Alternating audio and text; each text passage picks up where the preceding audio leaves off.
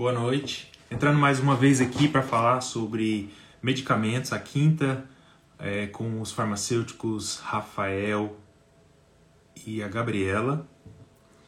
Então, vamos colocar eles aqui ao vivo para nós começar essa live.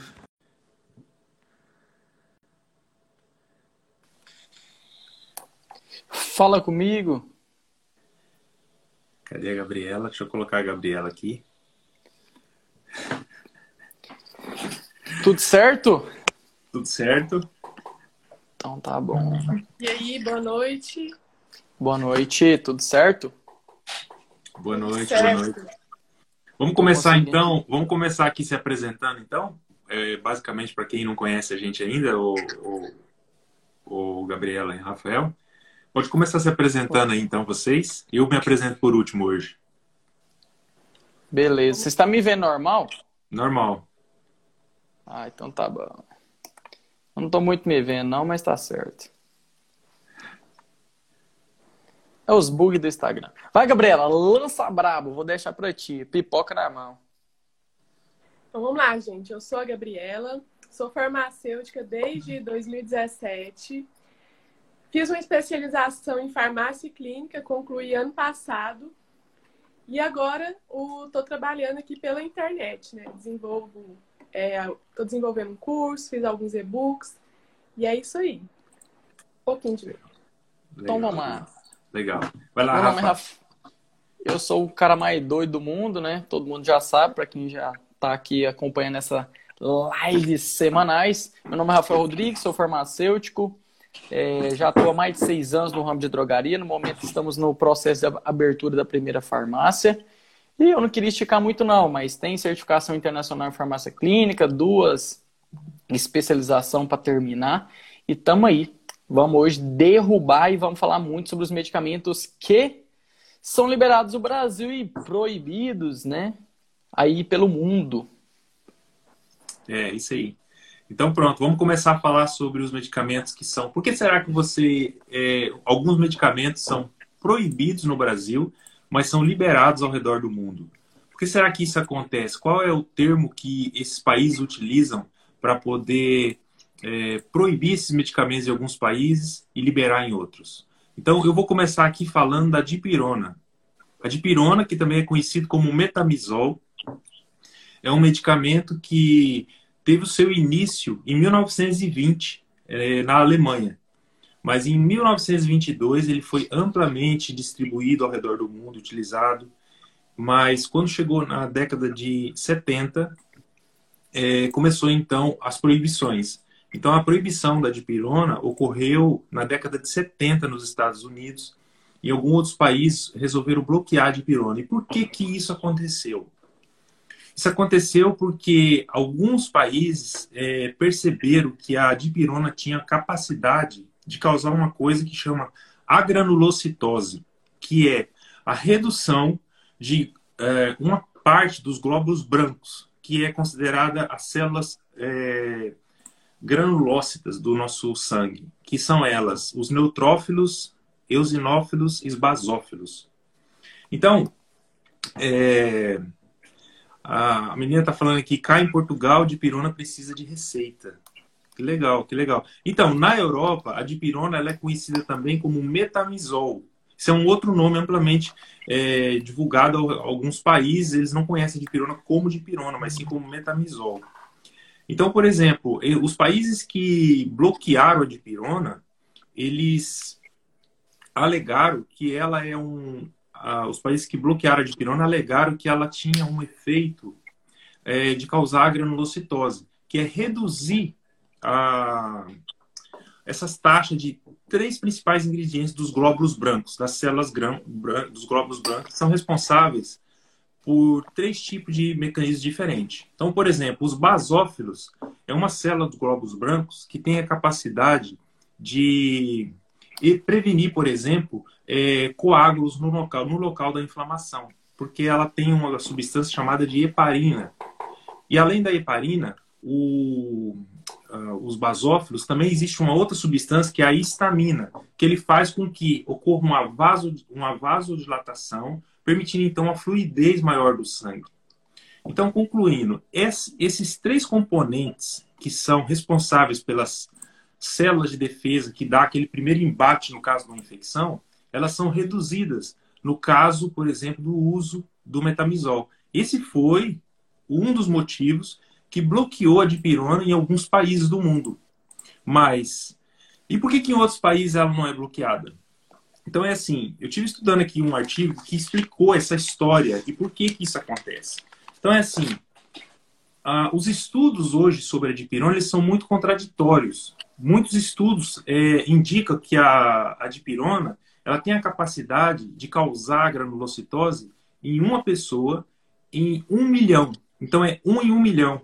Então o risco é muito baixo.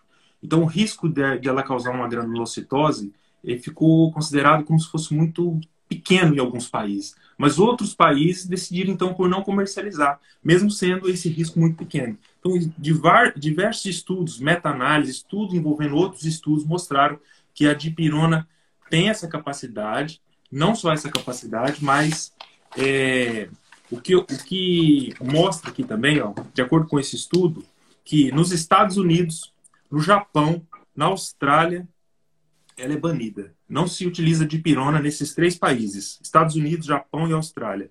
E os países onde se utiliza a dipirona são Turquia, Israel, Índia, Brasil e a maioria dos países de terceiro mundo, eles fazem uso da dipirona. Bom, o que a dipirona tem diferente dos outros anti-inflamatórios? A dipirona ela tem uma ação mais antipirética e analgésica do que os anti-inflamatórios normais. E ela inclusive é considerada, quando em utilização junto com a morfina, cria uma menor dependência da, da morfina, a pessoa pode ter o, uma menor dose de morfina para fazer um maior efeito, quando em combinação, por exemplo, junto com a dipirona. Bom, agora é uma questão de cada país decidir se ele libera ou não. No caso da Anvisa, a Anvisa achou que a Anvisa achou que esse que esse efeito de um para um milhão era muito pouco. Então é por isso que ela resolveu então é, utilizar a dipirona e não, não, bloquear ela no caso do, do, do, aí no Brasil, ok? Então vou passar aqui para a Gabi e ela vai falar sobre o medicamento que ela tem e depois a gente volta então para os outros. Então vamos lá. É, vou falar um pouquinho sobre a Ritalina para vocês. Ah, acredito que a maioria aí já conhece esse medicamento, já ouviu falar. É, é um medicamento para tratar o transtorno de déficit de atenção e a hiperatividade, né? Então, sim. Por que, que a Ritalina é proibida em alguns países? Por exemplo, lá na Rússia. Ela é proibida lá e aqui no Brasil ela é comercializada normalmente. Então, assim, para explicar para vocês, para vocês entenderem como que funciona esse medicamento, e também vou, vou contar aqui uma historinha de como que a Ritalina foi sintetizada, como que ela chegou, é bem legal vocês entenderem. Então, vamos lá. É, em 1944, a, a Ritalina, né, que Ritalina, gente, é o nome comercial. O nome genérico, que é o o princípio ativo é chamado de metilfenidato. E esse, o metilfenidato foi sintetizado pela primeira vez em 1944 por um químico italiano chamado Leandro Panizzoni. E na época, o que, que ele fez? Ele pegou uma substância que era do grupo das anfetaminas, mudou, modificou aquela molécula quimicamente e conseguiu produzir o metilfenidato né, como, como o, o grupo das anfetaminas são estimulantes do sistema nervoso central, e na época, esse químico que produziu essa molécula tinha uma esposa que jogava tênis. Ela falou assim: não, vou pegar é, e vou ingerir essa substância que você acabou de criar aí para ver se eu tenho um melhor desempenho ali no meu jogo de tênis. Para ver se eu fico mais atenta, se eu tenho um melhor desempenho. Vamos ver. E ela começou a utilizar o metilfenidato e ela viu que ela tinha o melhor desempenho quando ela jogava tênis, que ela ficava mais concentrada, que ela tinha mais atenção. Então, isso foi bom. Depois, 20, mais ou menos 20 anos depois, é, a, o metilfenidato começou a ser estudado para usar como medicamento, né, com intenções terapêuticas. E aí, é, os laboratórios come, começaram a produzir e veio o nome de Ritalina. Da onde que surgiu Ritalina? Então, a esposa desse químico que produziu a substância, ela chamava Margarida. E ele apelidava ela de Rita. E aí eles colocaram o nome de Ritalina vindo do nome dela, que foi a primeira pessoa que, que utilizou o metilfenidato. E ficou Ritalina.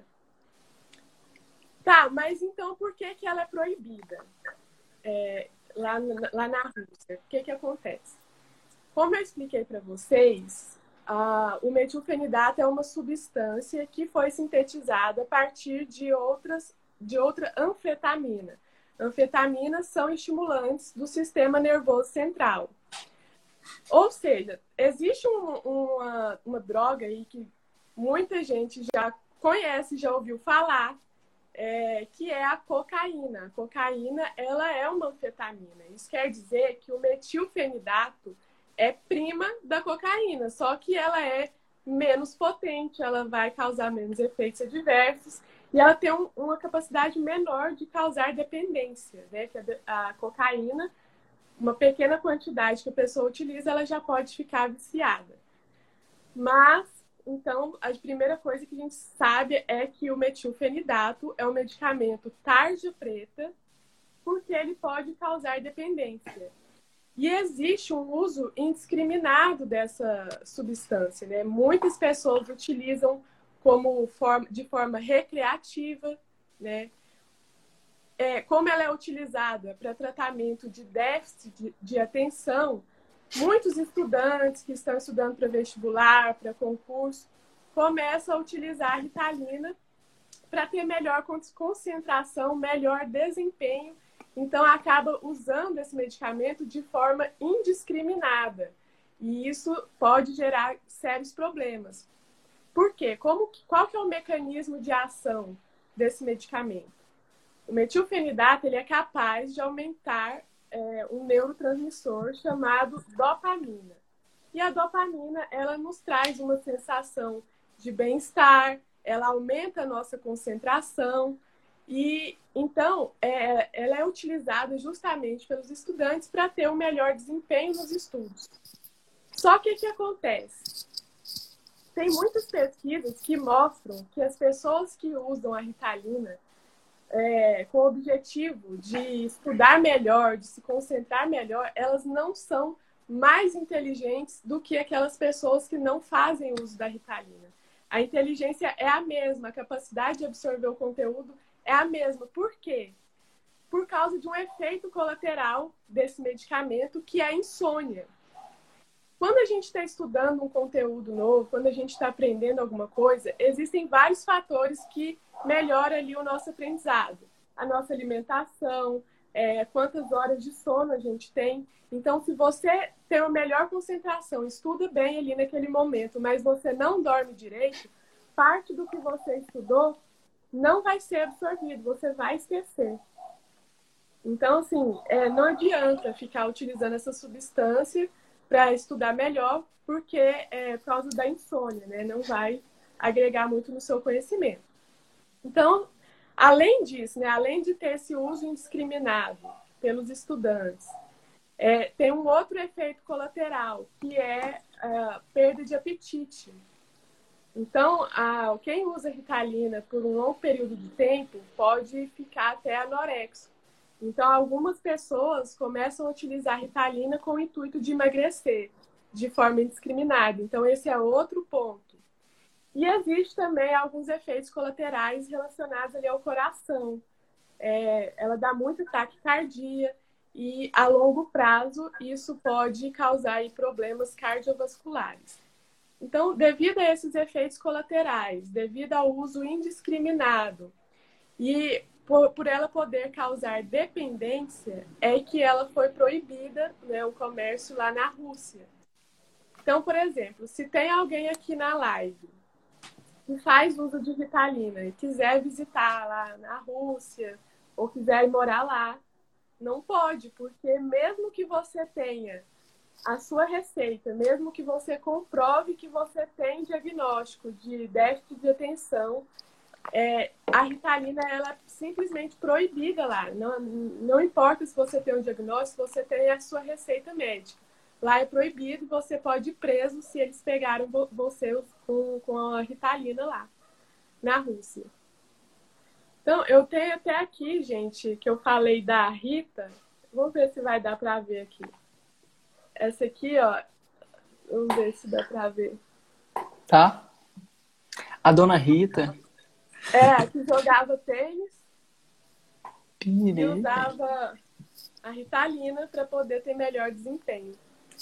Então é isso aí. Ó, a Gabriela já começou com tudo, hein, véi?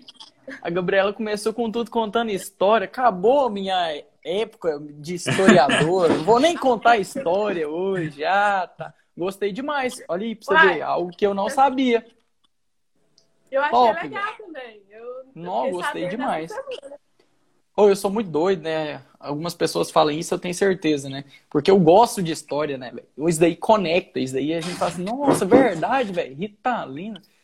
Cara, gostei muito da, do que a Gabriela falou e vou dar uma pincelada no que o Martins falou, que eu gostei muito, que é uma briga muito grande que tem, e eu quero trazer aqui, porque da última vez, eu acho que eu peguei meio pesado demais queimando uns laboratórios, né? Foi laboratório, eu acho. E o Instagram, não sei se ele quis me derrubar ou se foi minha internet que me derrubou. Hoje eu não vou botar no 12 contra a Anvisa. Vamos deixar bem claro aqui que a gente está trazendo tudo certinho, tudo bonitinho, através de estudo, e o que, que cada país orientou de cada legislação, que é onde cada país tem um órgão fiscalizador, né? E eu não faço parte da Anvisa, nem quero, nem adianta me chamar. Mas é muito importante a gente deixar isso claro, para quê? Para não dar zum, zum, zum, né? Cara, eu vou falar de um remédio muito massa também, que tem um caso aqui no Brasil que eu acho que muita gente vai entender. Não sei se vocês já, já escutaram isso, e também falando da Rússia. Uma coisa que eu pesquisei e aprofundei muito, não sei se a Gabriela viu isso, que a gente está falando aqui do mesmo país.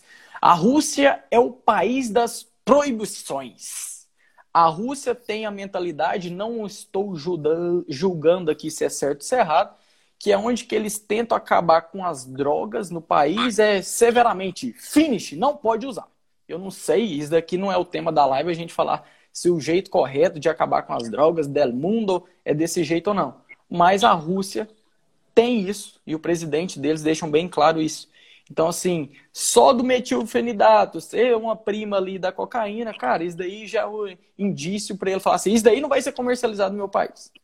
E quando você, se você pegar a Rússia, cara, e analisar, tem coisa assim, velho, que você fala assim, meu Deus, é desumano, é sem sentido. Cara, e, e, tudo que eu falo tem fundamento. O que eu quero falar, que eu quero trazer hoje é sobre a metadona, né?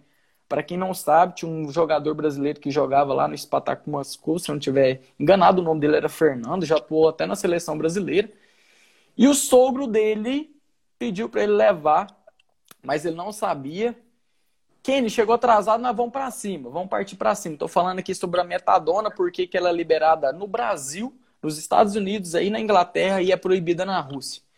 Então vamos lá. Primeiro quesito que vocês têm que compreender: a Rússia é o país das proibições. Então, tudo que está interligado com drogas, os caras querem trocar. Mas vamos entender, vamos entender tudo por volta disso. O que, que acontece é o seguinte: esse jogador pediu, né? O sogro dele pediu para o cara levar umas malas para a Rússia. E o que, que aconteceu? Dentro da mala tinha duas caixinhas de metadona. Metadona liberada, conforme eu já disse, aqui no Brasil e é proibida lá. É preso. Olha, olha essa forma de proibida, chegou até caiu. então é proibida lá. E o que, que aconteceu? Esse cara tá preso, né? Esse cara foi sentenciada a 12 anos de cadeia. Então eu dou uma ressalva aqui para todo mundo, 24 pessoas que está na live. For viajar para a Rússia, um baita país. Cara, meu sonho é conhecer a Rússia, já deixa aqui. Mas antes que tu viaje para a Rússia, digita aí no seu computador Embaixada Brasileira em Moscou. Lá tem a lista dos medicamentos que tu não pode levar para lá.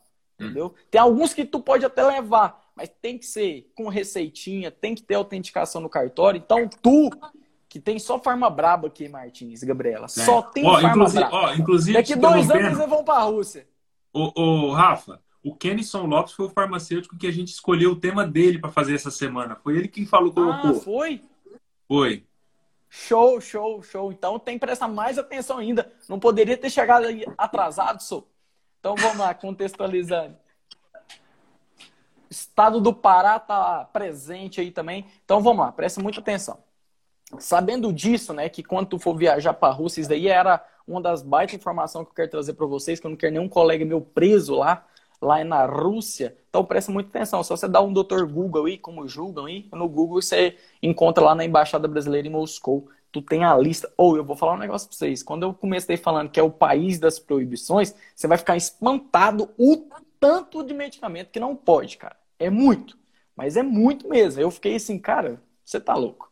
E sobre a metadona, para quem não sabe, a metadona é um opioide. Né? E esse cara que foi levar os medicamentos até é, o brasileiro que atuava lá na Rússia, levou para a dor, né, para tratamento de dor. Só que, para quem não sabe, a metadona também é utilizada para os sintomas, para reduzir os sintomas da abstinência, principalmente causado pela heroína. Tu recebe receita aí na Inglaterra para isso, Martins?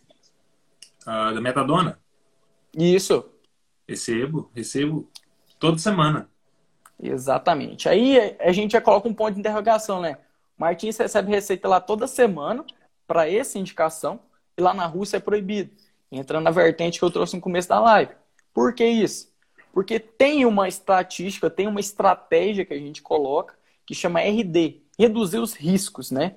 Ocasionado pela droga. O que, que você vai fazer? Você vai fazer uma substituição. Você vai tirar a heroína do cara e vai colocar a metadona. Só que muita gente julga, não estou aqui, não é o tema da live isso, deixo bem claro, que tem muita gente que tem a tese que isso daí está estimulando o cara a se drogar mais. Por quê? Porque tem um medicamentinho ali que a hora que ele fala assim, ah, agora eu vou parar de usar a droga, vai tomar uma metadona. Exatamente por esse motivo que aconteceu, a Rússia cortou metadona aqui não. E aí é um tratamento importantíssimo para quem é dependente da heroína. Então, assim, tá deixando os caras na mão. Literalmente, eu tô nem para ele, não quero nem saber dele, do presidente, mas, tipo assim, se tu analisar profundamente, se tu quer ter uma reabilitação da pessoa à sociedade, como que vai acontecer? Então, assim, o princípio básico de entender por que, que a metadona é proibida é por causa do país deles, é estritamente, eu não encontrei outro país sem ser a Rússia que é proibida a metadona, conforme eu já disse, aqui no Brasil é liberado, os Estados Unidos é liberado, na Europa é liberado. Então, tipo assim, na Europa em específico, estou falando ali da Inglaterra, onde o Martins atua. Na Rússia, cara, esse é, um, é uma coisa sem sentido. Sabe aonde você coloca aquele ponto de interrogação? Aí você vai falar assim, Rafa, você fala uma coisa que você não pode achar nada. Então, olha isso daqui que eu trouxe para vocês, espero que dê certo. Vocês falam para mim se está dando certo. Tá, tá enxergando? Sim, sim. Pois é. Isso daqui são as drogas que a gente conceitua com periculosidade, que mais interfere ali no, no paciente e as pessoas ao redor. É, Martins, conhece a revista Lancet? Sim, claro. É conceituado ou não? Opa, é uma das mais conceituadas do mundo, né? Então, exatamente, então, para elucidar tudo que eu estou trazendo para vocês, foi publicado na revista Lancet, para depois alguém falar, ah, mas daí não tem base forte. Então, presta muita atenção Podemos analisar que o álcool é a pior droga, foi tema da live passada, né? Para quem perdeu a live passada, tá lá disponível na, na bio do meu Insta, tem o canal lá do podcast ou do YouTube. Então, o álcool, onde que a gente falou é uma droga, é perigosíssimo, tá aí o álcool. Segundo, tá a heroína, a famosíssima heroína. Passando, passando, passando, tá conseguindo enxergar tranquilo? Tem ah. a cocaína aqui. Uhum. Cocaína. Olha isso daqui. O que, que é isso daqui? Tabaco, cigarro. É perigoso. E as pessoas, ah, não, de boa. Aí depois, ó, vocês vai vindo, vai vindo. Olha para vocês verem. Tem os benzodiazepínicos aqui, ó. Ó. Uhum. E olha, depois de tudo que tem a metadona, tá conseguindo enxergar a metadona? Sim. Então, qual a alegação, respeito, né? Falar de novo, que eu não quero caçar briga com os russos, que os caras lá é brabo de verdade. É, não tem sentido essa exclusão aí da, da metadona. Rafa, mas você não está falando que o medicamento não tem efeito adverso, que não é perigoso? Longe de mim. Metadona é um opioide. Você pode ficar viciado no trem, você pode estar uma constipação do Crohn, é um, nossa senhora, complicado de tratar. tomar muito cuidado com o paciente asmático, problema respiratório, cardíaco. Tá, mas aqui eu trouxe para vocês uma, um estudo onde que comprova que elucida tudo que eu estou trazendo para vocês numa revista mais conceituada do mundo. Nos, nos artigos mais massa que eu tenho, que eu achei, que eu encontrei. Então, assim, para elucidar, para não bater de frente com o Putin, né? É sobre a questão da, da metadona e já deixa o gancho que, de verdade, cara, acho que às vezes falta um pouquinho do nosso governo também ajudar o cara, né? O cara foi sentenciado a 12, foi diminuído para 3 anos de cadeia, mas o cara tá lá preso por causa que ele nem sabia que estava levando a metadona. Então, tipo assim, cara, é algo assim complicado. Dou alerta de novo. Vai pra Rússia, pesquisa, que senão os caras te pegam lá. É. Rafa, Não é até fácil.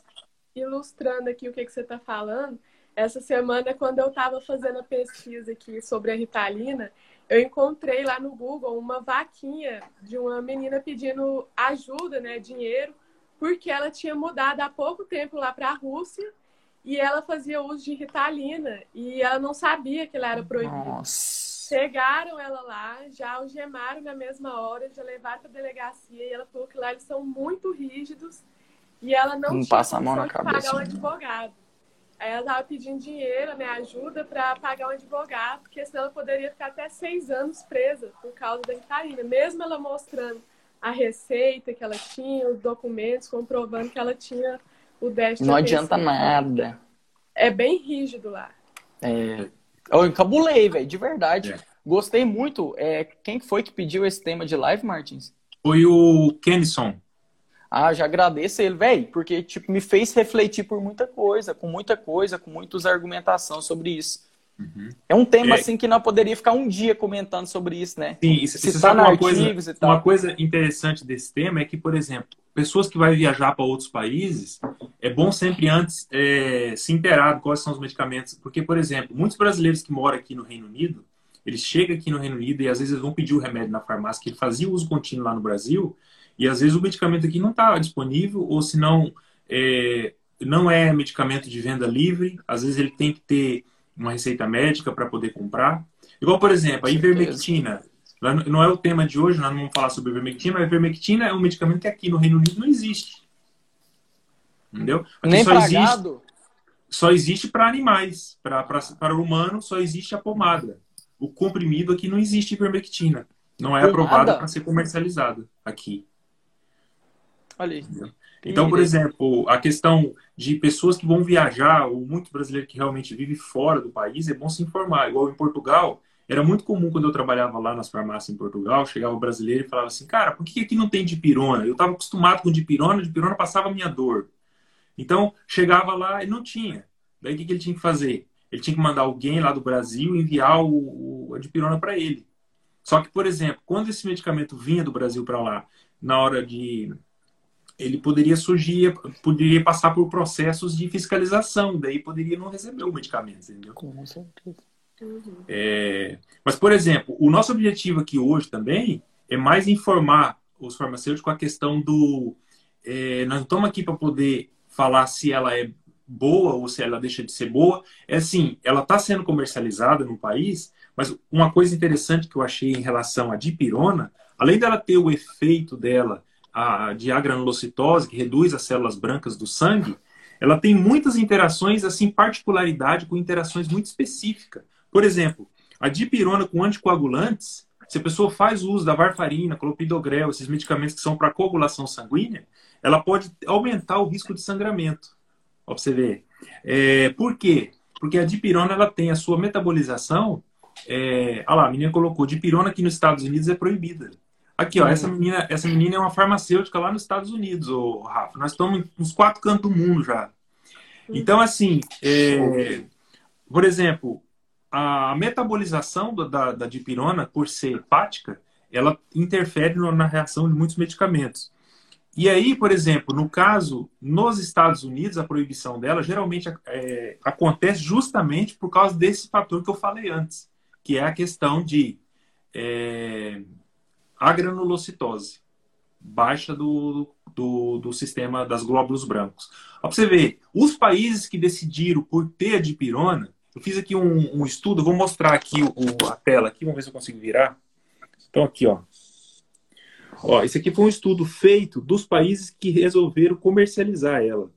Tá vendo? Ó, eles, eles analisaram aqui, ó, é, 8.242 artigos.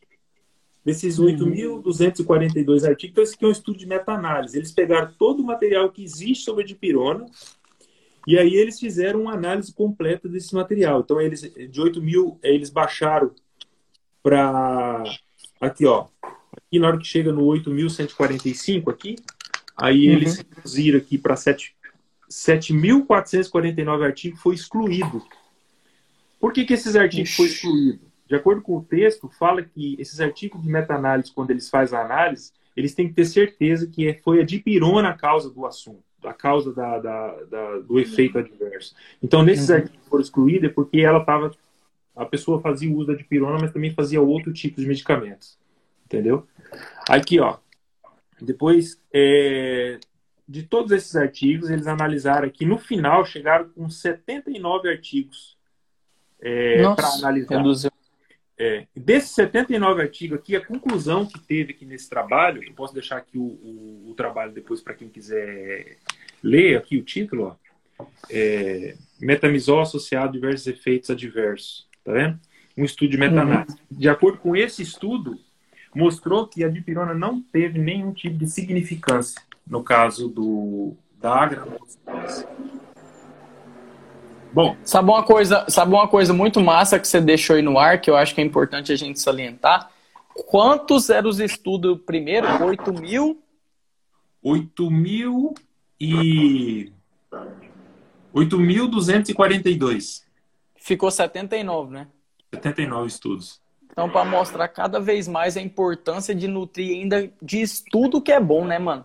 Uhum. A importância que a gente tem que nutrir de revistas fodas de verdade, que tem um esse conceito. Estudo, é, esse estudo ele fez, mais, ele fez basicamente a, a comparação entre o efeito analgésico da dipirona, o efeito analgésico do placebo, o efeito analgésico da dipirona uhum. com o paracetamol. Ele foi fazendo mais ou menos desse tipo, assim, as, as, as comparações do, do, do ganho com relação aos, aos efeitos adversos, para ver se valia a pena, então, utilizar a dipirona ou não. Entendeu? O Rafael tá falando aqui da sibutramina, você espera. Agora eu vou falar sobre a sibutramina. E aí talvez eu dou um puxãozinho na orelha da Anvisa, mas vamos lá. Toca o barco, Martins. Então, agora a segunda droga que é proibida aqui na Inglaterra, mas ela é comercializada em Portugal, mas é proibida aqui na Inglaterra, é a nimesulida.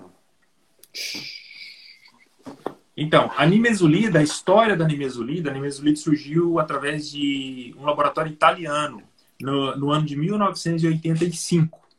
E aí, é, a partir daí, então, ela foi comercializada em mais de 50 países ao redor do mundo. A nimesulida, que tem uma ação anti-inflamatória, ela tem uma ação mais específica na COX-2, de inibir o processo da inflamação. Só que o que aconteceu? É, começou a ocorrer eventos de hepa, é, hepatotoxicidade no caso da nimesulida. E aí esses, esses países, inclusive com pessoas que precisou de transplante de fígado por causa da nimesulida, entendeu? Só que aí agora eu chamo a atenção para um assunto bem interessante que é a... você sabia, Rafael, que existe população que reage melhor a um medicamento do que outras populações? Então, por exemplo, eles conseguiram identificar que a população britânica tem mais efeitos adversos é, do que a população brasileira, por exemplo. Então, Aí, isso, isso daí faz... foi até uma. Isso daí foi uma alegação até da Anvisa sobre a dipirona. A porcentagem ficou bem parecida essa que você falou, de 1 para 1 milhão aí. Mas foi uma alegação da Anvisa, onde que eles começaram a estudar e deu esse dado e falou assim: ah, vamos continuar com a dipirona. Mas isso é muito interessante, isso que você falou da população daí da, da Inglaterra diferente, né? É, isso não acontece só com a nimesulida. Isso acontece, por exemplo, com antihipertensivo. Você sabe que a população, é, a população mais morena, mais assim, a população que eles chamam aqui, é, people que vem da, da África, eles reagem menor, eles reagem menos no caso dos, dos captopril, inibidores da, da ECA. Entendeu? Então... Sim, também tem relacionado com um país que é muito frio, né? Também tem alteração. Então, assim, igual a Rússia, você tá louco do frio. Então tem diferença. É, Também então, tem alteração. eu acho que isso é um dos fatores que pesa na balança quando a agência reguladora do medicamento libera ele para ser comercializado. Então, no caso da nimesulida aqui na Inglaterra, pesou muito, porque os pacientes que precisou de transplante de fígado eram ingleses de férias na Espanha. Então, esses ingleses foram para a Espanha, estava de férias lá, fez o uso e aconteceu eventos de hepatotoxicidade, tendo que fazer até transplante de fígado. E aí eles foram analisar a população inglesa e eles descobriram que na população inglesa a nimesulida ela tem mais efeitos adversos do que nas outras populações. E daí foi aonde que é, em 2007, em 2007 ocorreu então o, é, o bloqueio em alguns países aqui da Europa em relação à nimesulida. Essa pergunta que mandaram aí, eu vou, vou ficar calado, viu? A indústria farmacêutica. Olha, o que ele está falando aqui é o seguinte: é, a, a, indústria farmacêutica influencia na liberação. É assim, a indústria farmacêutica ela pode influenciar, o Rafa, na, na, na, liberação do medicamento, porque a indústria farmacêutica ela tem um papel é, depende do, do, do, poder dela. Mas aqui no Reino Unido, eu acho que esse papel da indústria farmacêutica depende de cada país. Conforme um país, por exemplo, se é um país subdesenvolvido, ela pode ter um poder maior do que num país mais desenvolvido. Aqui no Reino Unido, por mais que a indústria farmacêutica queira entrar com o nimesulida aqui, ela não consegue, entendeu? Mas isso aí tem a ver mais com a questão assim de qual é o país e qual é o tipo de regulação que acontece. Geralmente, é países, geralmente países de terceiro mundo, eles são mais fáceis para a indústria entrar. Entendeu? Países de primeiro mundo uhum. são mais difíceis, as legislações são muito mais apertadas, o critério é muito maior. Tá me pedindo para responder aqui, eu tô, eu tô, tipo assim, para contextualizar, Gabriela, fala primeiro, que depois eu vou falar aqui meu posicionamento. Ah, é, eu vou falar agora de um outro medicamento que também é proibido aqui fora do Brasil, que é um anticoncepcional chamado Diane 35, muito comum, inclusive, o uso dele aqui no Brasil. É, o Diane 35, eu não sei se todos que estão aqui na live assistiram uma live passada aí que eu e os meninos fizemos sobre anticoncepcionais. Se não assistiram, vão lá assistir, tá salva lá no perfil do Martins, né, no IGTV. Eu expliquei lá tudo sobre como os anticoncepcionais são classificados, né, como que eles são divididos. O Diane 35 é, ele é constituído por uma progesterona sintética chamada ciproterona e um é, estrogênio sintético chamado etinilestradiol. A ciproterona é uma, é, é uma molécula né, de progesterona que ela tem uma grande capacidade de causar a trombose. É, quando a mulher passa a utilizar o Diane 35, as chances de desenvolver uma trombose, por exemplo, ela aumenta em quase sete vezes. É isso eu vi num estudo, depois se alguém quiser eu mando o artigo, que eu não estou com ele aqui agora mas é, aumenta em quase sete vezes a chance de ter trombose. Então, ele é um anticoncepcional que é conhecido como padrão ouro para tratamento da acne. É, assim, eu vi falando aqui no meu Instagram que a acne, a SOP, é, são patologias que podem ser tratadas de outra forma sem ser com anticoncepcional. Eu sempre teclo isso porque anticoncepcional são medicamentos que causam muitos efeitos colaterais, principalmente a trombose. Tem muitas mulheres que é, têm AVC, embolia pulmonar por causa dessas pílulas. Então, isso é muito grave. E aí, o que, que aconteceu? Lá na França, em 2013, que eu anotei aqui, teve a morte de quatro mulheres por conta do uso do Diane e 100 mulheres fica, desenvolveram coágulos fat, é, parcialmente fatais devido ao uso do medicamento. O que, que significa parcialmente fatais? Porque esse coágulo foi formado no pulmão ou no cérebro. Se for no pulmão, é embolia pulmonar. No cérebro, é uma AVC, né? Acidente vascular cerebral. Além disso, é, no, na, deixa eu ver aqui, na Austrália e no Canadá, o... 13 mulheres morreram devido ao uso da pílula, sendo que dessas 13 mulheres, 8 tinham menos de 20 anos de idade. Então, é, comete qualquer idade, independente. Às vezes as pessoas pensam, não, às vezes é só as mulheres mais velhas. Não. A maioria das meninas que morreram tinham menos de 20 anos. E outras 165 mulheres ficaram incapacitadas devido a tromboses que é, fizeram com que elas fizeram com que elas ficassem incapazes de realizar suas atividades diárias. Às vezes ficaram acamadas, é, precisando de ajuda de terceiros para poder desenvolver aquilo que, ela, que elas precisavam por conta de trombose. Então, é um medicamento que aumenta muito o risco do tromboembolismo e aqui no Brasil não foi proibido, mas a Anvisa, a Vigilância Sanitária, ela fica em constante observação. Né? Os profissionais de saúde, os médicos, eles são avisados porque qualquer coisa que for observada, qualquer alteração, qualquer aumento de internações de mulheres por trombose deve ser investigado, né? Essa, essa questão aí do Diane 35. Então, é um anticoncepcional que deve ser utilizado por um curto período de tempo, caso você tenha acne ou SOP. Não deve ser usado por tempo prolongado e nem como um método contraceptivo, apesar dele ser um, uma, um, funcionar como uma contracepção, mas ele não deve ser utilizado com, essa, com esse objetivo, justamente porque o uso prolongado pode causar essa trombose e ser perigoso para a saúde. Então, lá na França, é, o Dian 35 é proibida a comercialização. E aqui no Brasil, a gente fica, a vigilância sanitária fica em vigilância mesmo, vigiando se tem algum caso aí que apareça. Ah, legal, legal. Olha, o, o, a, respondendo, falando aqui mais um pouco essa relação aqui, porque a minha escreveu aqui que nos Estados Unidos a indústria farmacêutica não tem influência na aprovação. É assim, no caso, para um medicamento ser aprovado, a indústria tem que apresentar o dossiê, né? Ela vai apresentar Exato. o dossiê para o órgão regulador e o órgão regulador vai analisar.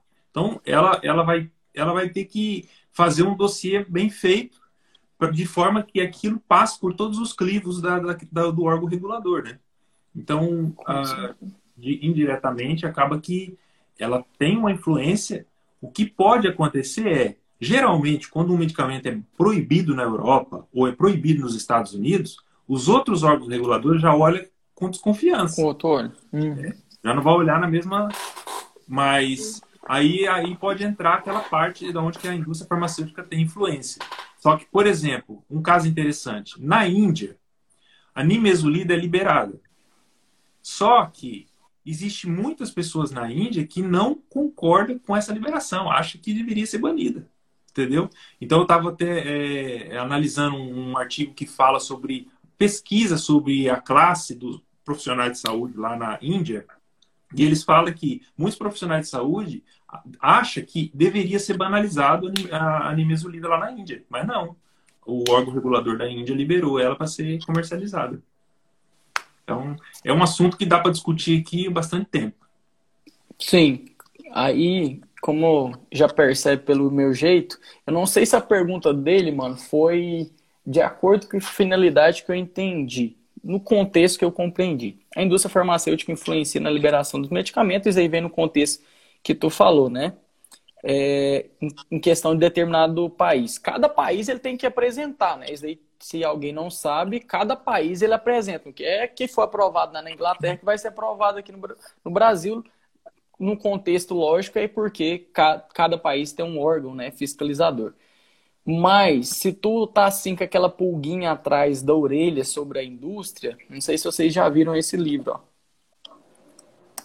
Medicamentos mortais e crime organizado. Como a indústria farmacêutica corrompeu a assistência médica. Cara, esse livro aí é um livro que muita gente fala dele, já ganhou prêmios e prêmios. É um médico dinamarquês que ele fala os viés da indústria. Por que eu tô aqui falando que acabar com a indústria, que a indústria é mal? Não, longe de mim falar sobre isso, não é o sentido. O sentido é que é que a gente tem que ter um olhar, mas aquele olhar que eu costumo falar, aquele olhar de criança, sabe? De sempre querer perguntar. Literalmente, sobre o tema dessa live é isso. Por que, que o medicamento é liberado aqui e proibido lá? Por quê? Sabe quando você é criança e fala por quê, por quê, por quê, por quê de tudo? Porque quando você não tem esse espírito de buscar conhecimento constantemente, tudo que fala você é que nem burra, abaixa a orelha e escuta só. Então, assim, eu não quero nem saber os viés aí, que eu tenho amigos que trabalham em indústria e falam que tem algumas coisinhas diferentes, não é o tema da live, mas é assim, pra gente não ter aquele olharzinho assim de, ai, de menininho bobinho, né? A gente tem que ter um olhar crítico para as coisas e aprofundar para a gente comentar. Então, esse não é o tema da live, só queria dar esse livro que muita gente fala dele. Eu falo que eu vou ler esse livro, vou ler esse livro. Não li ainda. Então, é um livro muito interessante. Não sei se vocês dois já leram esse livro. Não, eu nunca li esse livro. Já leu, Gabriel? Mas vou ler. Não, ainda não. É, esse livro é um livro assim importante para a gente ter um olharzinho mais crítico, né? Aprofundar. Uhum. Cara, sobre o que o Rafa falou, né, da sibutramina, Cara, sibutramina é tipo assim, aí eu. Ai, ai. Vamos controlar. Tá. Mas aí vai aonde que a Gabriela falou. A Anvisa falou a mesma coisa. Que a gente tem que ter um olhar atento para sibutramina. Aí vem a importância que poucos colegas fazem, eu mesmo nunca fiz, mas não aconteceu comigo. Se tivesse acontecido, eu, eu faria. É notificar. Entendeu? É uma tarefa importante nossa. E que pouca gente fala, não sei por que, que a gente fala pouco sobre isso. Talvez eu deveria revelar reservar 10 segundinhos dessa live. Notifique, galera, notifique, que é muito importante. Tem muitos hum, profissionais que dizem que no Brasil, cara, é muito difícil entender. Quem fala isso é o Rodrigo Taminato. Não sei quem conhece, o cara é foda demais. Um dos maiores farmacologistas do Brasil. Ele fala, cara, no Brasil, uma das maiores dificuldades para a gente entender se o medicamento tá bom, se tá ruim, o que, que tá acontecendo, é porque não é notificado. Entendeu? Não é notificada a morte por causa desse medicamento. Tipo, a notificação é pouca, não é porque não é, é que é pouca notificação acontece. A sibutramina, o que aconteceu? Foi liberado lá em 1999. A agência fiscalizadora lá do, da Europa e da, da Inglaterra é qual mesmo? É EMA? Qual que é a definição? Não, aqui é o, Traz... aqui é o HMRA, que é Health Isso. Medicine... É. Isso, foi liberado a sibutramina, no jeitão bem tranquilo, foi liberado onde que foi analisado que os benefícios eram maior que os riscos, só porque depois eles pediram, cara, faz um estudo aí, porque não sei, né? Para quem não sabe, se butramina é um anorexígeno, ele vai aumentar o nível de neurotransmissor e vai te ajudar a sentir saciado após uma alimentação, vai diminuir então sua ingestão de comida. Mas o que, que acontece? Por que, que ela é proibida? Então, na Europa, na Europa, nos Estados Unidos. E como o Martins disse, é muito importante, não sei se todo mundo sabe isso, quando é proibido na Europa e nos Estados Unidos, os outros países ficam assim. Porque aí a gente já sabe que funciona diferente, mas a gente fica espantado, a gente fica espantado e quer descobrir o que está acontecendo. Sobre específico da, da sibutramina, foram testados, foi um estudo que chama SCOUT, depois é até importante a galera aprofundar nesse estudo foram 9.800 pacientes. Quer que eu repito? 9.800 pacientes analisados em seis anos. Essa, esse estudo foi baseado da sibutramina e do placebo. Então, tipo, velho, 10 mil pessoas, velho, em seis anos.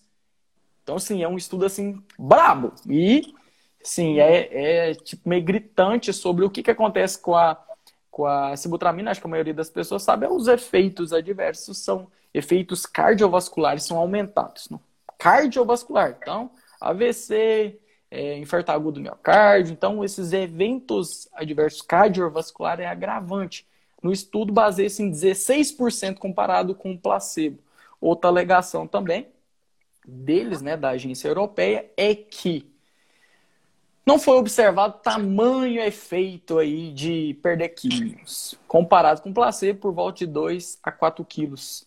Essa proibição foi em agosto de 2010 e em outubro de 2010 foi proibido lá nos Estados Unidos. Trouxe aqui para o Brasil, então, essa discussão, e aí vem numa, numa vertente aí que o cara falou, né, que ele indagou, onde que, cara, eu, tá lá escrito, né? Tem várias notícias que o que aconteceu foi que vários médicos, classes médicas em específico, e a indústria também pegou firme falando: tem mais benefício, tem mais benefício.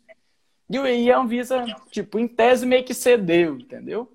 cedeu com aquelas aspas, né? Isso daí não é achismo, pesquisa aí.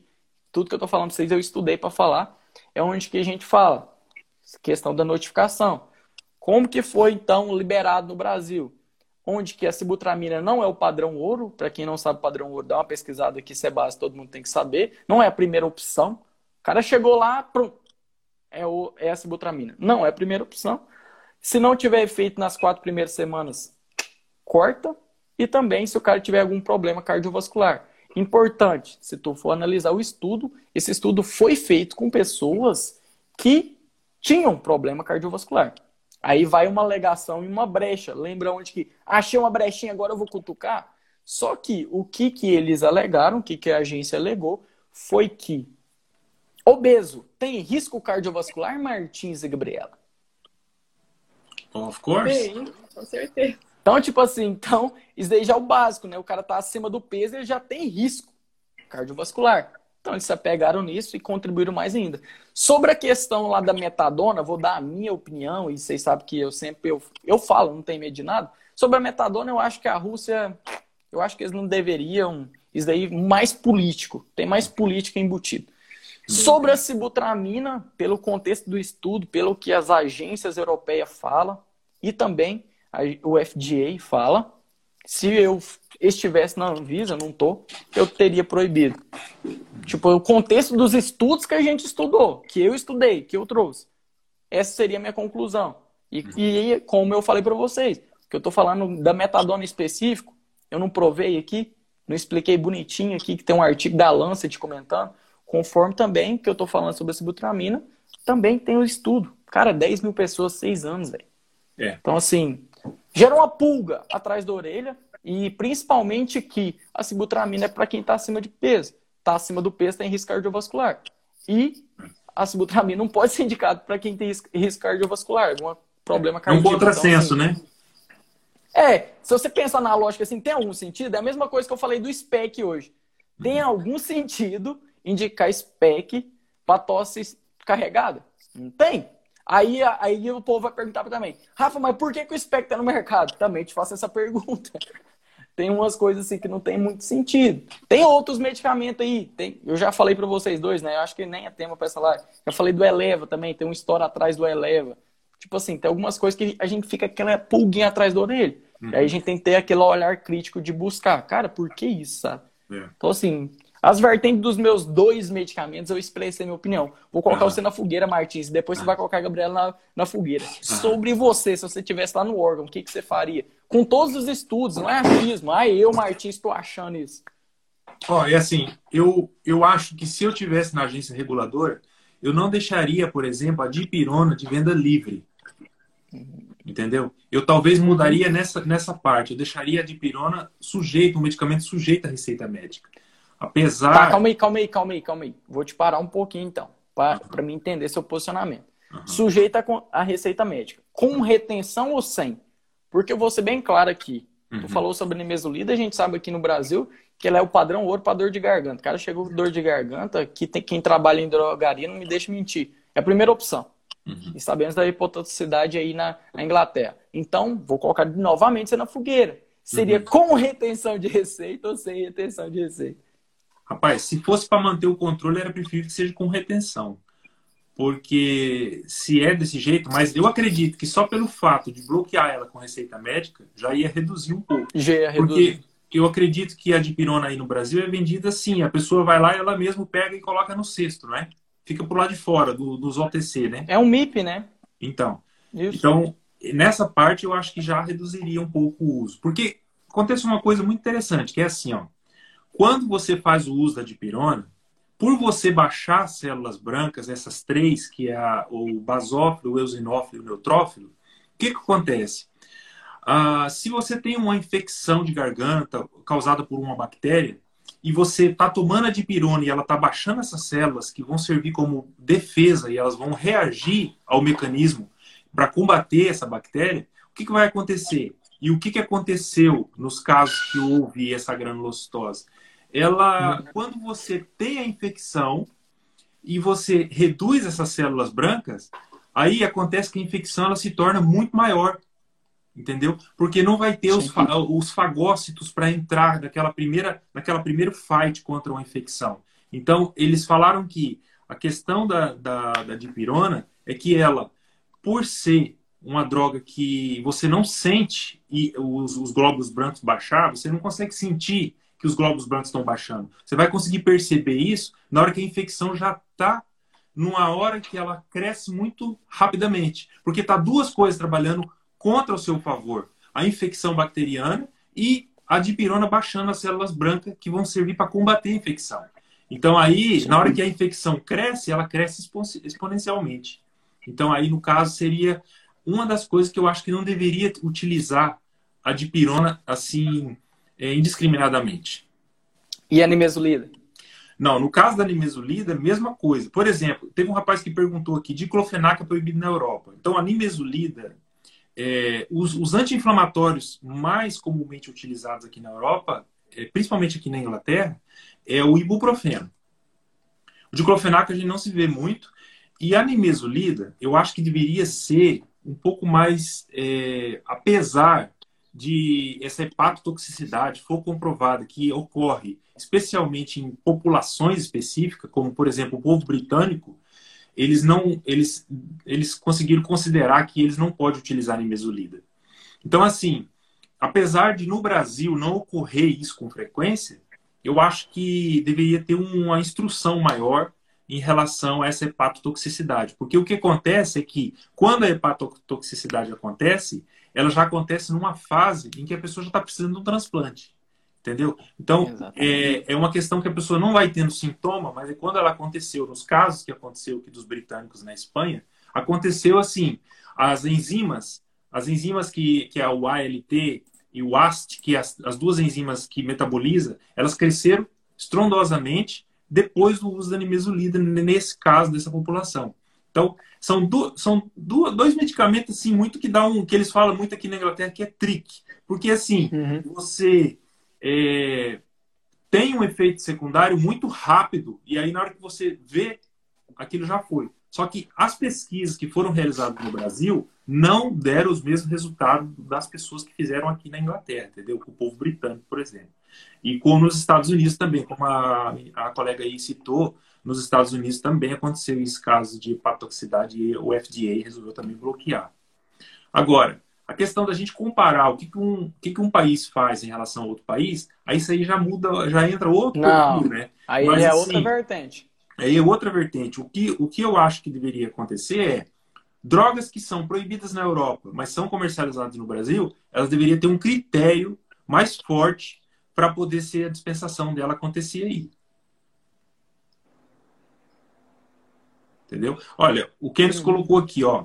Não sei se vocês já perceberam, mas estudos prejudiciais são mais divulgados para a população brasileira dos medicamentos de alto custo, não dá lucro. Medicamentos como a dipirona, por exemplo, não tem divulgação. É. Ah, velho, eu não. É... Eu não capto muito essa ideia. Essa questão de não dar lucro não é bem assim, sabe? O que você está falando de alto custo é um medicamento de 20 mil reais, você pode ter certeza que ele dá lucro. Se não tá... Simples assim, se não dá lucro, não está no mercado. Entendeu? E aí eu dou vários exemplos. Quem conhece a butazona? Poucas pessoas conhecem a butazona. Era um medicamento que era muito vendido. Mas o que aconteceu? Foi caindo o gás, porque tem muita interação medicamentosa em volta do medicamento, não começou a dar lucro. Se não dá lucro, você acha que a indústria é sua amiguinha? Já falei isso, né? Toma cuidado com esses órgãos, com indústrias, não são seu amigo, não. Tem um olhar crítico contra eles. Pode ter certeza disso. É, é. Não, é. Eu, o... Agora, da dipirona, eu acho certo, sim, que ele falou. Desculpa te interromper, Marcos. Uhum. Eu acho que a gente deveria falar mais sobre a dipirona, falar uhum. mais da nimesulida, conforme eu disse, o Rafael aqui falou, que, cara, a nimesulida é padrão ouro para dor de garganta aqui no Brasil, como também para tosse o SPEC é, entendeu? Uhum. É, eu acho que tinha que ser mais divulgado. Sobre o Diane, que a Gabriela falou, os anticoncepcionais em um todo, acho que a gente deveria dar mais informação, é. não somente do Diane, mas os anticoncepcionais em um todo. É. Sobre o metilfenidato também, porque eu tô vendo que é, a prescrição tá assim, ó, é muita, muita. Tem que explicar mais, o farma tem que dialogar mais. Sobre o que eu falei foi a metadona, cara, Eu acho que a metadona já tem controle demais por volta dela, você já entende que é um medicamento assim, ó, sinalzinho de alerta, né? Uhum. Não é um MIP da vida. E sobre a sibutramina também, velho. Precisa de termo, a pessoa tem que fazer termo, receitinha, a gente chama de chequinha azul. Então, assim, tem várias coisas por volta. Então, assim, sobre esses dois meus, eu acho que tá bem claro. E aí é bem importante, eu acho bem massa sobre isso. Porque é controlado controlado, né? É bem controladinho o remedinho. Entregar os balancinhos, tudo certinho, para visa local e tal. Mas, né? É. Acho igual, que falta mais mesmo. Gostei é sobre questão, isso que ele exemplo, falou. Uh, nesse estudo que eu estava mostrando para você anterior, ele fala, por exemplo, a questão quando eles vão fazer uma análise para ver qual medicamento que vai entrar no, no, no, na prescrição médica, nas guidelines para os médicos poderem prescrever, no protocolo, né? No protocolo de prescrição dos médicos, então, eles analisam essas, esses estudos e tudo isso. Então, por exemplo, o colega aqui colocou que paracetamol tem uma elevada hepatotoxicidade e é vendido livremente. Então, o paracetamol é assim, aqui na Europa Cara, também é. Entendeu? Tanto é que o paracetamol aqui, ele é preferível do que a de pirona. Sim. Entendeu? O negócio do paracetamol é 4 mil miligramas. Passou de 4 mil miligramas é problema. Antes, Exatamente. cara, eu julgo, né? E eu falei na live passada, eu acho que não vem na minha cabeça um medicamento tão seguro que nem o paracetamol. Respeitando a dose terapêutica. É. Lógico, né? É. Mas é um medicamento super seguro. E aí, então, é para colocar várias interrogações na cabeça da gente. Se a gente fazer uma análise. É, é sim, porque o Dorflex é um dos mais vendidos do Brasil. É, o paracetamol e a, e a dipirona é um dos medicamentos mais comercializados, mesmo que não tem outros países, e assim no Brasil, que é um dos mais comercializados do Brasil. Daí onde que os mecanismos de ação deles não são bem definidos. Você não é. tem a certeza ali. Então, para gerar mais interrogação, né, para a gente ter mais olhar crítico, uhum. olha de pirona e paracetamol, que é os medicamentos que a gente mais vende numa farmácia. É. Um dos mais, né?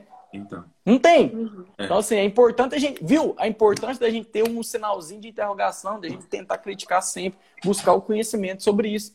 Porque, assim, cara, é medicamento, é complexo para a gente estudar, né? É, agora, no caso, vamos pôr aqui. Você falou para me colocar a Gabriela na fogueira? É, coloca ela na fogueira também. Então, olha aqui, ó. A, a, a colega perguntou aqui: anticoncepcional no Brasil requer prescrição médica. Ela está perguntando se requer prescrição médica. Então, então a, a Gabriela vai responder isso para nós, então. Na teoria, sim. Na teoria, são todos medicamentos de prescrição médica, mas o que, que acontece? Aqui, uma menina fala para outra, passa para outra, e você pode chegar lá na farmácia, simplesmente falar o nome do anticoncepcional que você quer e eles vão vender. Porque a receita ela não precisa ficar retida, não tem um controle muito rigoroso por isso, então é muito fácil é, as mulheres comprarem anticoncepcional sem ter ido ao ginecologista. E o que eu vejo também aqui no Brasil é que existe muita negligência, às vezes, dos próprios profissionais de saúde. Muitos prescritores não respeitam é, as contraindicações de anticoncepcionais. Eu já vi isso acontecer muito. Então, por exemplo, o caso do Diane 35 que eu falei. Por ele ser um medicamento que aumenta muito o risco de ter, de causar uma trombose, é, as contraindicações devem ser muito respeitadas, que são né, aquelas mulheres que têm histórico de trombose na família ou que ela já teve é, trombose anteriormente. Mulheres é, obesas também, como o Rafael falou, que elas já têm uma maior predisposição a problemas cardiovasculares, porque essas progesteronas sintéticas, elas também podem desenvolver doenças cardiovasculares. E isso muitas vezes não é avaliado na consulta médica. Às vezes a menina chega lá com problema de acne, com problema de SOP e já é prescrito. E olha só, a SOP, muitas mulheres que têm o diagnóstico de síndrome dos ovários policísticos, elas têm síndrome metabólica também. Algumas até desenvolvem a obesidade. E elas passam a usar anticoncepcional por um tempo muito prolongado, que inclusive esses problemas da, da síndrome metabólica são contraindicações do uso desses contraceptivos, aumenta muito o risco de trombose. Então, é complicado. Complicado. O uso de anticoncepcional, eu já vi várias mulheres usando anticoncepcional, o Diane 35 mesmo, como método contraceptivo, sem ser para SOP, sem ser para acne, E porque a amiga indicou, porque ouviu fulano falar que usava. E é muito sério isso daqui. Tem um uso irracional muito grande. O Diane 35 Agora... aqui é liberado. É? Uhum. Pois é, é, em alguns nos países que ele é liberado, tem, acho que tem todos, deve ter todos, né? Essa vigilância, igual aqui no Brasil. É. Uma vigilância ma maior. É. Oh, o Rafael Mas perguntou agora... sobre o Berotec. Ah, Dizer falar. sobre o Berotec, a nota que a Borringer soltou foi questão comercial. Não elucidaram realmente.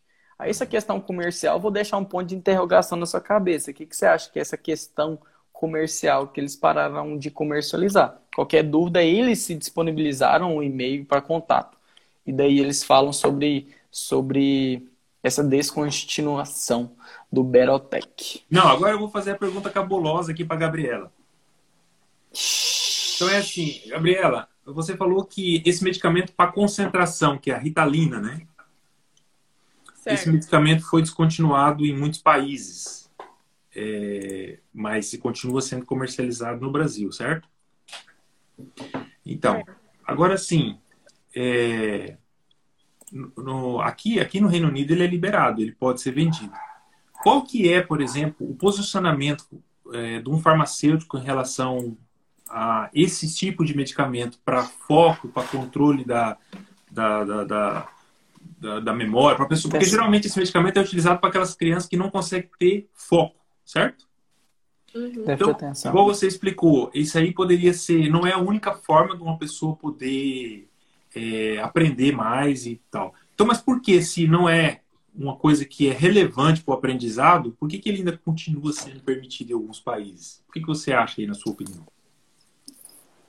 Não, ele é um medicamento importante, sim, para o tratamento do déficit de atenção, o problema é o uso ir, é, irracional das pessoas, né? É, às vezes pessoas usam para emagrecer, usa para melhorar a concentração nos estudos, usa como droga recreativa, porque ele vicia. Então, o problema são esses. Se tiver o transtorno é, do déficit de atenção, utilizar conforme a prescrição médica, tiver um acompanhamento do, do tratamento com o médico certinho, ele não tem problema. Então, acho assim, é, o problema mesmo é as pessoas conseguirem ele de forma ilegal. Porque aqui, por exemplo, no Brasil, é um medicamento controlado, tarja preta, que precisa da retenção médica, e mesmo assim as pessoas conseguem comprar e utilizar de forma é, recreativa, de um uso irracional. Uhum. Mas também tem um outro problema aí que é, eu repito, que é o às vezes os próprios profissionais de saúde prescrevem esse medicamento sem uma necessidade. A maioria das pessoas que são diagnosticadas com déficit de atenção, elas não têm déficit de atenção. As crianças hoje em dia, elas são muito espertas, elas correm, elas brincam. Então, qualquer agitação os pais já acham que é fora do normal, já leva no médico, e às vezes já é diagnosticado com hiperatividade. E não é, é normal da criança ela ter muita energia. Então, existe esse, esse, essa prescrição muitas vezes sem necessidade. O Brasil, por exemplo, é o segundo país que mais consome ritalina no mundo. Então, uhum. assim, é bem, bem sério. Mas foi sobre. Ela falou, uma, ela falou uma coisa massa, sabe? A questão do uso recreativo, uma coisa que. A, Martins não, né? Que o bicho abandonou o Brasil há anos, mas Gabriela, a Gabriela vai contextualizar o que eu vou falar. Cara, o que acontece muito, mas muito, faculdade, Enem, concurso, tá aí, ó. O cara acabou de falar aqui para fortalecer mais ainda a minha argumentação. Cara, os caras conseguem uma ritalina aí fora do estoque, né? Quando a gente costuma falar e o cara toma um comprimido antes da prova e acha que vai dar superpoderes. Não é assim, né? Então, assim, já vem uma vertente assim, muito importante, que as pessoas compram o remédio, tomam o remédio, não sabem nem como é que funciona o negócio, entendeu? Assim, cara, e aí vem uma questão da indústria, né? Não é pra gente, é pra fortalecer mais ainda falar de indústria. O remédio apareceu, o remédio está sendo vendido. Você acha que tem erro de quem? tem erro de quem? Vou colocar só a pulga atrás da orelha, não vou falar. Tem erro de quem? Não é somente de um órgão, não é somente de uma empresa. É mais de uma. É, é vários. Então, assim, só de você ter esse contexto, não sei, o Martins pode trazer, eu acho que é um tema muito não, interessante, assim, mano, sobre isso. Aí, a gente consegue arrumar um remédio sem receita? Rapaz, aqui no Reino Unido a fiscalização é muito apertada em relação ao médico sem receita. Inclusive, é, medicamentos simples, como, por exemplo, contraceptivos, é, hormonais, é, anti-inflamatórios são sujeitos. Porque aqui, só para você ter uma ideia, mesmo os anti-inflamatórios que são sujeitos à receita médica, para você conseguir comprar eles sem receita, você não consegue. Agora, existe também os anti-inflamatórios que não são sujeitos à receita médica. Então, por exemplo, o ibuprofeno aqui você consegue comprar sem receita médica, até no supermercado. Paracetamol você consegue comprar em doses pequenas, em quantidades pequenas. Por exemplo, caixas com 16 comprimidos são vendidos, por exemplo, na, na no supermercado. Tá. Entendeu? Posso colocar você na fogueira agora? Você colocou a Gabriela, agora é minha vez. Uhum. Supermercado tem farmacêutico lá dentro para orientar sobre esse uso do ibuprofeno? Não. Você acha certo? Não, não. É assim no supermercado que vende, tem a farmácia, mas só que geralmente hum. é, a farmácia fica atrás do, do, supermercado. E os medicamentos que são sujeitos a controle especial, que são sujeitos à receita médica, que são chamados de POM, que é Prescription Only Medicine, esses medicamentos ficam sujeitos à alçada do farmacêutico para poder dispensar. Entendi. Só que dentro do corredor do supermercado tem, por Entendi. exemplo, os medicamentos que são vendidos assim aleatoriamente. E lá tem uhum. a ibuprofena, é, o paracetamol, entendeu? Agora, a questão é o seguinte: é... se a pessoa tem alguma dúvida, porque geralmente a pessoa que faz uso de paracetamol e ibuprofeno, eles geralmente não têm muita dúvida. Só que as embalagens, elas são pequenas. Então, por exemplo, embalagem para vender para o público que não tem uma atenção do farmacêutico para fazer. Geralmente são embalagens com 8 comprimidos e 16. Se ele quiser uhum. uma embalagem maior, por exemplo, com 100 comprimidos, 150, aí tem que ser com prescrição médica. Ó, pra você ver que engraçado. Uhum. Se você vem aqui no Sim. Reino Unido e você fala assim, ó, eu quero um anti-inflamatório é, ibuprofeno. Se você quer uma caixa com 16 comprimidos, você consegue pegar lá na frente no supermercado. Agora, se quiser uma caixa com 60 comprimidos, aí tem que ser o farmacêutico com a receita médica para poder vender para você. E geralmente o governo paga daí esse medicamento. Ó, vou colocar mais fogo no parquinho Uhum. E aí, vou trazer um caso da vida real. Sabe por quê? que é muito massa você trabalhar muito tempo em drogaria e assim, fica tudo interligado porque você tem contato direto ali com seu cliente, seu paciente. Posso, eu não quero puxar a sardinha, não, mas como tem três pessoas que atuou em drogaria, eu acho que é a área mais bela da farmácia, assim, com todo respeito a todas as áreas, mas eu gosto pra caralho, principalmente desse contato direto com o cliente, com o paciente, né? Eu acho que isso daí é muito importante. Eu gosto muito de conseguir dar uma palavrinha, um e tem algumas áreas que a gente não tem esse contato direto, com todo respeito a todas as áreas. Mas eu tô puxando a sardinha mesmo, literalmente. Brincadeira, né? Cara, já chegou na farmácia um dia?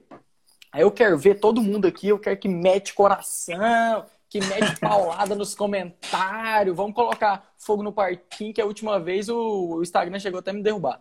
Chegou um cliente na farmácia, a gente tava com promoção de dipirona gotas, R$1,99, comprando mais de três. Chuta quantas de pirona o cara pediu? Não. 1,99. Uhum. Ah. Umas 200. Chuta. Metade disso daí. 100 frasco de dipirona. Posso repetir? Isso 100 frasco de dipirona. Aí. Será que era pra reverter? Tem... Ah, já acertaram. Não teve nem graça. então, sem frasco de dip de novo, para ficar bem elucidado. O cara queria 100 frascos de pirona para vender na venda dele. Sabe aqueles povoados que tem no Brasil aqui? E daí aonde que acontece, a gente, os brasileiros aqui pode falar para nós. Eu também sou, né? Tô só brincando o jeito de falar. É, 100 frascos o cara pegou, velho. Aí, como você disse, né? Tá de fora ali do balcão, o cara só fez só. Ou o cara só passou a mão assim, sabe aquela cestinha que geralmente tem supermercado, tem farmácia? O cara encheu, mano. o cara encheu. E aí, onde que eu venho?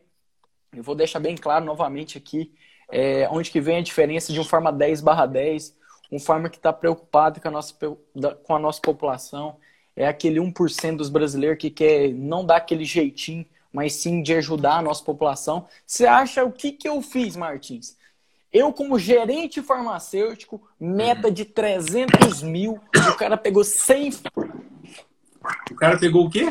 100 frascos de dipirona. Uhum. Eu vendi ou não vendi? Você, gerente você... farmacêutico, gerente farmacêutico, meta de 300 mil. Eu vendi ou não vendi? Cara, eu, eu acho que você. Você venderia? Você Hã? venderia? Você venderia? Com a cobrança que tem de meta, uhum. você, gerente farmacêutico, tem que dar resultado para a empresa. E aí? Agora eu vou te falar uma coisa. Quando eu era recém-formado e eu não tinha a experiência que eu tenho hoje, eu venderia. Por quê? Porque quando você entra para trabalhar numa farmácia, você fica sujeito a leis, às leis dos balconistas mais antigos. Então, por exemplo, você não quer ficar para trás, você é uma questão social. Você vê que é, o, cara, o cara é um balconista referência. Todos os clientes entram lá, não quer falar nem com o farmacêutico, ele quer falar com aquele balconista. Então, assim, Isso. quando você acaba sair de uma faculdade com 20 anos, 21 anos, aí você vai trabalhar ali, você fica assim, pô, eu tenho que aprender com alguém. Aí você acaba se espelhando num balconista desse aí. Mas hoje, com a, com a, mentalidade que eu tenho hoje, com a experiência que eu tenho de cinco anos em Portugal, estou trabalhando cinco anos aqui na Inglaterra, se eu voltasse para o Brasil e tivesse uma situação dessa, primeiro porque hoje eu consigo entender que isso aí é uma coisa que vai só ser mais prejudicial. Mas a questão aí, Rafael, a questão aí não é nem a questão de vender ou não. É uma questão assim, o medicamento é liberado, a Anvisa liberou. Então, assim, se ele é liberado, não é culpa do farmacêutico, é culpa. Porque o, o órgão que regula o medicamento liberou para poder ser vendido, né? Uhum. Então tá. Gabriela, sua opinião. Depois eu vou falar aqui o que eu fiz. Né? Eu, eu digo a mesma coisa. Naquela época lá que eu era recém-formada, talvez eu iria vender sim. Até porque tinha uma cobrança, uma exigência muito grande, né? Pra gente poder vender, bater meta. Mas hoje em dia né? Talvez teria outra visão.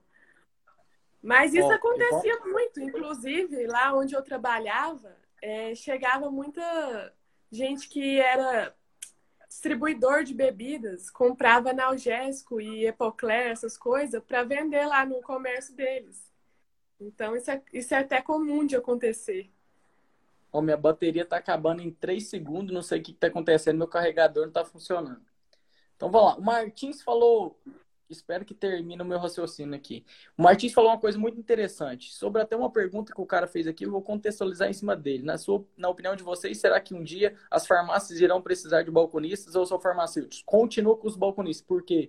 Por causa de custo. Lógico, isso daí, essa pergunta é bem elucidada, é questão de, de custo. E, e não somente de custo. A gente precisa dos balcos lá também, eu não vejo, eu não consigo enxergar essa intriga tola que tem. Para mim é tola. Cara, a gente é ser humano, a gente é igual, entendeu? Cada um contribui um pouquinho com seu saber, não tem briga nem eira, não. Para contextualizar essa pergunta. É, então, vou falar o que, que eu fiz. Não vendi. Não. Martins falou uma coisa bem importante. Martins falou uma coisa bem importante. Quando a gente sai da faculdade, a gente é meio cru, aí a gente começa a aprender com outras pessoas que, na maioria das vezes, quer que você vende o que você vende. Então eu vou falar duas coisas. Eu não vendi, eu bati a meta e tu consegue bater meta, conquistar tudo só com a sua ética. Martins falou uma coisa muito interessante. Na lei pode vender, cara, é um medicamento de venda livre. Só porque tem duas coisas que nunca alguém vai conseguir derrubar de mim: princípio e valor.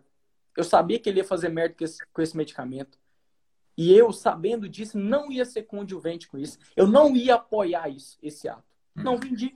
Hum. Não vendi. Falei assim, senhor quer levar 10 frascos? Que eu, para mim, já é muito, mas era aquele de 10 ml, hum. 10 frascos o senhor vai vender. Mas você é louco, você tem que vender, não sei o quê. Ou o cara fez um barraco. Eu falei assim, meu senhor, com todo o respeito da abordagem que eu fiz com o senhor, eu gostaria do mesmo respeito é, de ti por mim. Tem uma farmácia aqui do lado, se o senhor quiser comprar lá 100 frascos de dipirona, o senhor pode comprar. Mas lá não é R$1,99. Meus pesmas. Infelizmente, eu não consigo alterar o preço da outra farmácia. Uhum. Mas eu quero deitar no meu travesseiro com a consciência tranquila que eu entreguei um máximo para minha população. E bati sim a meta de 300 mil reais, sem precisar disso. 100 frascos de dipirona, velho. É. Pra mim, não tem lógica. E a questão até, ó, vou, se tiver algum empresário aqui na live, é, e se você faz ação, eu vou até te ajudar nisso. Se tu vende 100 frascos para uma pessoa, geralmente seu estoque não vai passar de 500, cara. Você está queimando toda a sua iniciativa de atrair cliente. Uhum. Viu duas vertentes, Martins? Sim. Primeiro, por causa da minha ética, minha, meus princípios e valor que eu não vou mudar, e até mesmo na, na força que a gente fez para ter uma ação, que a gente chama isso de ação, para diminuir uhum. o, o preço do medicamento para atrair cliente, uhum. não ia ter benefício, porque é. só uma pessoa ia levar. Entendeu? Então, ó, contextualizando duas coisas para vocês. Três, né? Eu bati a meta, eu consegui bater a meta. Não precisa vender sem ética. E terceiro, se você faz ação para vender só para uma pessoa, não faça ação. Você está jogando seu dinheiro fora, você não está atraindo mais É. cliente. Cara, minha, minha bateria vai acabar. Se vocês não me verem Então mais, vamos- está acabando. Eu acho, também Eu acho que nós devíamos fazer aqui a, a finalização, porque agora já é uma hora da manhã aqui na Inglaterra. Então vamos. Então, Vamos, fechou, então- galera. Gostaria É, vamos fazer, então, Muito, muito. Pode meter o pau. Então vamos fazer as considerações finais aí. Faz aí, Rafa. Começa depois a Gabriela. Cara, eu só queria agradecer, espero que deixamos bem claro sobre o nosso posicionamento, não é crítica aos órgãos, e sim a gente contextualizar com artigos, aprofundar constantemente sobre o pode, não pode e o porquê, ter aquele sensação de criança, como eu comentei na live inteira, sobre o porquê, porquê, porquê, sempre. E, cara, eu gostaria de agradecer novamente, porque o Martins hoje, é, eu acho que ele nem vai falar sobre isso, mas o Martins hoje tomou a segunda dose da vacina, então o cara, ontem, né? Ontem. ontem, ficou o dia inteiro de febre, mesmo assim ele estava aqui, entendeu? Aí mostra o comprometimento, um cara assim que é dedicado, quer entregar o máximo para vocês. E vocês que estão aqui, gostaram dessa live, não deixe de compartilhar para um colega seu. Um não, né? Um só colega é pouco, compartilha para cinco. É, a olha. próxima live vai ser melhor que essa. É. Qual a próxima live? É quinta-feira, às 19h30. Toda quinta-feira a gente vai trazer tema. E esse tema não é eu, a Gabriela e o Martins que define, são vocês. Literalmente que a gente quer entregar o máximo para vocês. Então escolham o tema. Uhum. Estamos aqui somente para ajudar vocês. Com. Jos, irmãos. Gabriela? É. Eu também agradeço a todos que estão aqui, todos que participaram, todos que ouviram, que se interessaram pelo assunto. Muito grata. Também agradeço ao Martins, o Rafael. É, eu aprendo muito com eles também, não só trago meu conhecimento. E o tema abordado aqui hoje foi muito importante. Eu vejo que é pouco falado sobre isso. E se vocês estão aqui e quiseram aprender, é porque realmente estão interessados em serem profissionais melhores. E também, se você não é profissional da saúde, em adquirir informação. E é isso que importa. Então, muito obrigada mesmo. É isso mesmo. Eu também quero agradecer. É igual a Gabriela falou, a gente é igual quem não é profissional de saúde que está aqui, é, tem que aprender. Quanto mais a gente aprende, mais as coisas modificam para a gente, né? A nosso é igual aquela. Eu estava assistindo esses dias uma palestra de um, um palestrante aí no Brasil falava: quanto mais a gente aprende, mais a gente sabe que a gente não sabe, né? E é verdade isso é isso. verdade. E a gente aprende, a gente compartilha essas ideias aqui e a gente espera ajudar aí os farmacêuticos aí do Brasil para poder dar um atendimento melhor aí para a população. Tá bom?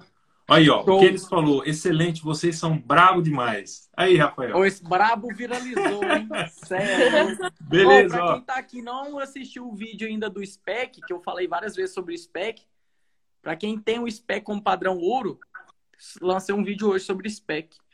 Famosíssimo xarope. É mesmo, Véi, ficou muito Deus. top. Eu vi, eu vi o vídeo. Obrigadão, mano. Cada Valeu. dia tá, mais um no parquinho. Tchau.